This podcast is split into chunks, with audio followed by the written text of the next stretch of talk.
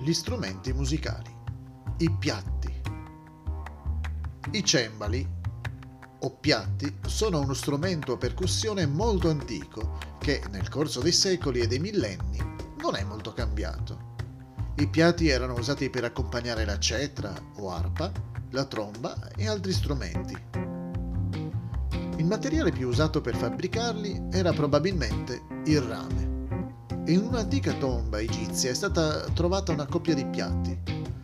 Questi piatti hanno un diametro di circa 14 cm con impugnature al centro.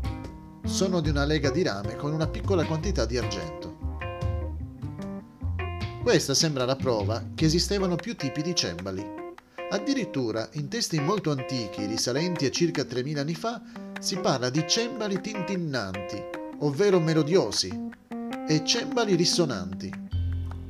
Si pensa che i piatti di diametro più piccolo fossero melodiosi o tintinnanti, mentre quelli di diametro più grande producevano suoni più forti e toni più profondi quando sbattuti fra loro.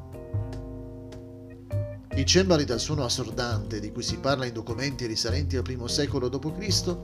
potrebbero essere stati simili al famoso gong usato nell'estremo oriente. Alcuni studiosi affermano che in alcune antiche popolazioni i piatti erano usati esclusivamente nell'adorazione. Altri, invece, propendono per l'idea che si potessero usare liberamente per usi anche non religiosi.